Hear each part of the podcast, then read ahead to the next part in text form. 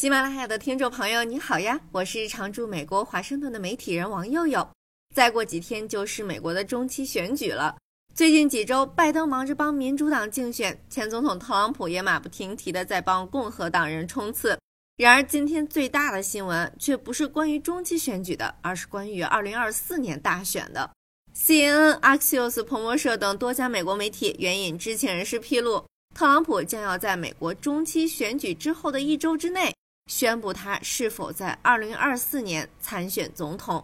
知情人士透露啊，特朗普最近一直在讨论，等中期选举尘埃落定了，到十一月十四号那周宣布是否参选的决定，但还没有定具体的日子。其实，特朗普想要再次冲击白宫的想法已经非常明显了。特朗普最近在全美各地帮共和党人助选的时候，在竞选集会上越来越多的提到再次入主白宫的想法。经常向支持者们许诺，他们会对他的决定非常高兴。最近一次是昨天晚上，特朗普在传统的关键摇摆州艾奥瓦州帮共和党参议员格拉斯利竞选。在这个集会上，他也发出了他将很快宣布参选决定的最强烈的信号。I won twice and did much better the second time than I did the first, getting millions more votes in 2020 than I got in 2016, and likewise. getting more votes than any sitting president in the history of our country by far. And now, in order to make our country successful and safe and glorious, I will very, very, very probably do it again, okay? Very, very, very probably. 熟悉的声音，熟悉的腔调，是不是？ 特朗普说啊，我赢了两次了，而且第二次票比第一次还多好多呢。比美国历史上任何总统拿到的票都多。现在，为了让美国成功、安全和繁荣，我将非常、非常、非常有可能再竞选一次。那如果特朗普参选，接下来会是个什么情况？他显然将是共和党候选人提名的热门人选。另外一位热门人选是佛罗里达州共和党州长德桑蒂斯。德桑蒂斯在四年前竞选州长的时候，还曾得到特朗普的大力支持。民调显示，如果特朗普再次参选，德桑蒂斯将是他强劲的对手。所以，特朗普最近也越来越多的对德桑蒂斯进行抨击。特朗普昨天还发了一个新闻稿，标榜一项民调显示他领先德桑蒂斯六十一个百分点。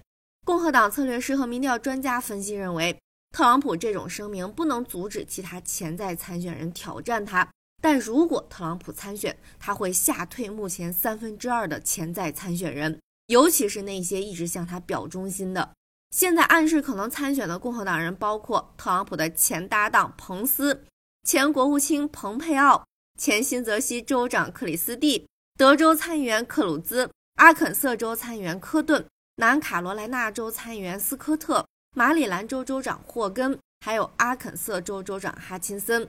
那特朗普为什么要等到中期选举之后才出来宣布是否参选2024呢？可能是还要看一下中期选举的结果。特朗普现在到处帮共和党人竞选，肯定是想利用中期选举周期来加强自己对共和党的影响和控制。他支持的地方州和联邦候选人取胜的越多，他的影响力就越大。如果共和党人在下周的中期选举之后控制国会至少一个月，他正式宣布参选的可能性就越大，因为他可以把共和党竞选的成功归功于自己。巩固他作为热门人选的地位。特朗普明天要去宾州助选，周日要去佛州，都是大选中的摇摆州。而且周日在佛州还不帮佛州州长德桑蒂斯竞选连任，这小心思明显的啊。那鉴于现在针对特朗普在任期间的行为进行的无数调查和诉讼，特朗普的复出将引爆一系列的宫斗。CNN 就报道说，如果特朗普宣布参选，美国司法部考虑将指派一名特别检察官。来监督跟特朗普有关的两项联邦重磅调查。如果特朗普在中期选举后一周参选，那将正值拜登出访不在美国的时候。拜登计划在中期选举结束之后的两天，十号前往埃及参加联合国气候变化峰会，随后到印尼巴厘岛参加二十国集团峰会。